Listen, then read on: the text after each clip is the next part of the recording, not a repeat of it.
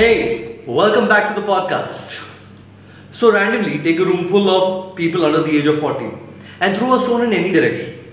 Chances are very high that the person who you hit will be an engineer. But you know what is more common than engineers in this country? Engineers who bitch about engineering. It's practically everybody. And the reason for that is probably that the course was not what we were expecting it to be.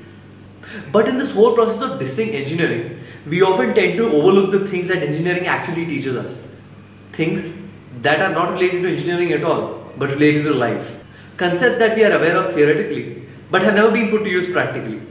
So that is what we're going to talk about today. How engineering the degree engineers adults who are ready to take on the real world. So learning actually starts जब आप engineering entrance exam के tuitions में होते हो you no IIT classes almost everybody who goes to these classes has come from a classroom of 50 to 60 people in their school where they have been in the top 3 or top 5 performers. And achanak you're thrown into this room where everybody is from the top 3 of their own respective schools and classes. And ekdam se you realize ki okay, I am actually not as good as I thought I was. I am not as smart as I thought I was and I'm going to have to work really hard if I need to top this class. And it's only when you wake up to this competition that you realize that you've been living in a bubble which needs to be burst right now. In my IIT classes, there was a guy who scored 95 out of 100 in English in his 10th standard boards and mm-hmm. forget being the topper in his school, he was not even the topper in his class. That's the kind of competition I was facing. Upon entering engineering college, the one thing that most of the guys are most excited about is girls. Now you've got to understand. These are guys who have spent the last two years of their life shuttling between college, coaching classes, their study table, and probably the loo. Uh, hopefully, the loo too. Movies will have us believe that girls in college look a particular way. But when you go to an engineering college, you realize that that is not often the case. First of all, there's a scarcity of girls and those who are there they, they just don't look like what we had thought they were going to look like. In all honesty we have no right to expect the girls in engineering colleges to look like those girls from the movies when we ourselves don't look like those guys from the movies. But over time as we get to know them we realize that they're really smart very hardworking very warm very friendly very passionate. And these are qualities that don't die with time. Unlike looks and grooming which are very feeble and temporary kind of things which don't really mean much. Engineering college makes guys less shallow. So when we were in school, we used to follow a proper textbook culture. You know, there would be a textbook with a proper syllabus, and that is what you had to study, that is what would be taught to you, that is what would come in the exam. Engineering college, absolutely not like that. There is no one single textbook. There are multiple books on each and every topic, which is probably there in the syllabus.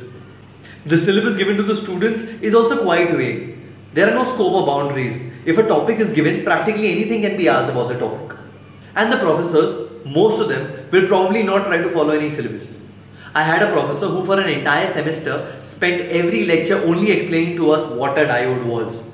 Now believe me when I tell you that a diode did not even comprise of 0.05% of that semester's syllabus.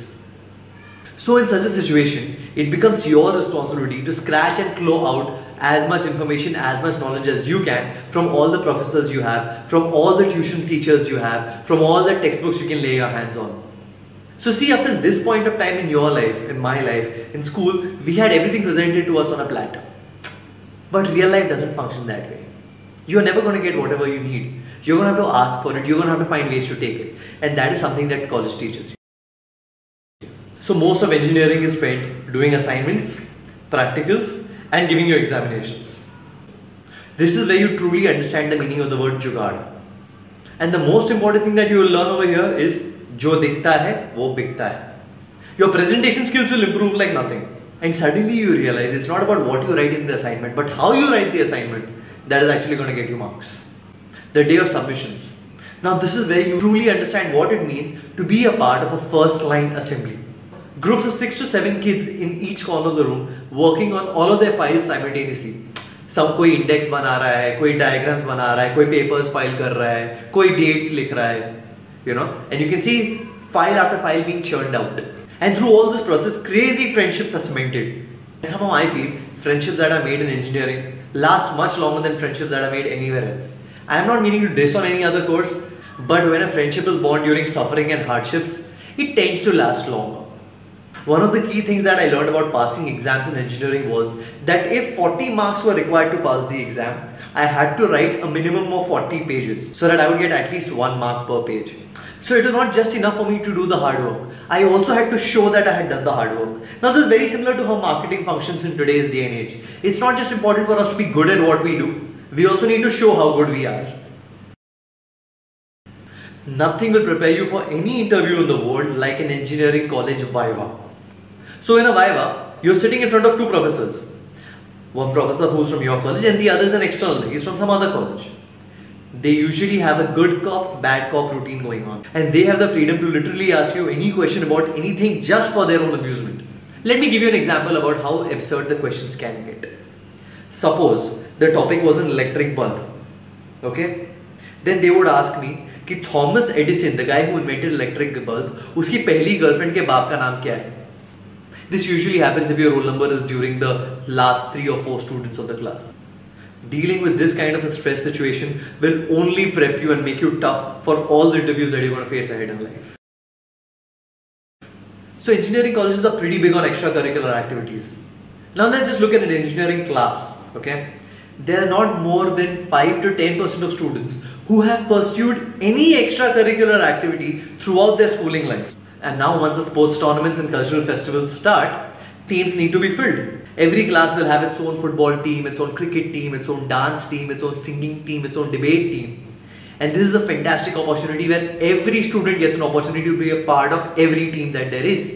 For the simple reason that nobody has actually done anything else earlier in life. Which is great because this helps in all-round personality development of the entire class.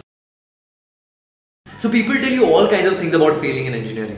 You know, मतलब career खत्म हो जाएगा, कोई company आपको job नहीं देगी, your life is done, and that kind of stuff. But the fact is, when you fail in a subject in engineering, in your report card it is written ATKT. ATKT stands for allowed to keep term. That means despite failing in a subject, you are moving on to the next year. They are not going to hold you back. So it's probably not that big of a deal. You can just give the exam again next semester and you know put in some more hard work and clear the paper. It is okay to fail. Engineering will teach you that life is not fair. You could have studied really hard, you could have attempted the entire paper and you could still fail. You can give it for eval and you will still fail. You cannot catch a person and ask कि ऐसा क्यों हुआ भाई ऐसा हो गया You could have scored very good marks in your internal examinations and still got only 11 on 25 whereas somebody else who has just scraped passed through all the internal exams and the vivas could have got a 24 on 25. Is this the way things are? You learn to accept them, you learn to pick yourself up and move ahead in life. So there's this very famous statement.